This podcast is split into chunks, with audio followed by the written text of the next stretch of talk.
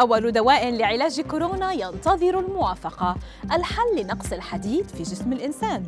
ما هي أخطر نقطة لانتشار كورونا على الطائرة؟ أبرز أخبار الساعة الأربع والعشرين الماضية في دقيقتين على العربية بودكاست.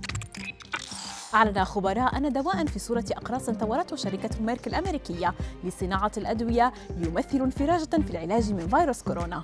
نظرا لقدرته على خفض احتمالات الوفاة أو ضرورة التنقل إلى المستشفى للنصف بالنسبة للأشخاص الأكثر عرضة للإصابة بالأعراض الحادة لكوفيد 19 وفي حالة حصولها على الموافقات اللازمة ستكون أقراص مولنوبيرافير المصممة لزرع أخطاء في الشفرة الجينية للفيروس أول دواء مضاد للفيروسات يؤخذ عن طريق الفم لعلاج كوفيد 19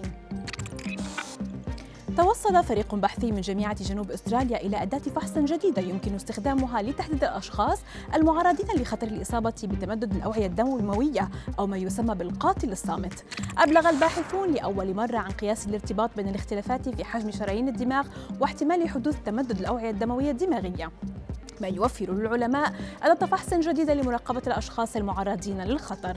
وهي مشكلة لا يتم اكتشافها قبل حدوثها في تقنيات التصوير شائعة الاستخدام.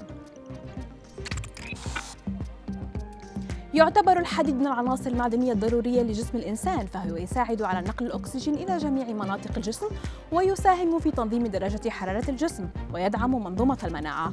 والجسم لا يتمكن من إنتاج هذا العنصر المهم بنفسه لذا تبقى المواد الغذائية أهم مصدر للحصول عليه.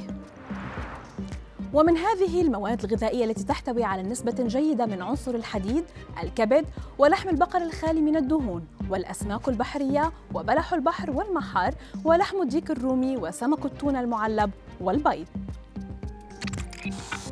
لعل علاقة الوباء بالسفر واحدة من أكثر النقاط تعقيدا خصوصا بعد ظهور المتحورات. بحث حديث أعلن عن أن الفرص لالتقاط الفيروس على متن الطائرة تكمن عند تناول الوجبات موضحا أن هذه هي المرحلة الأكثر خطورة.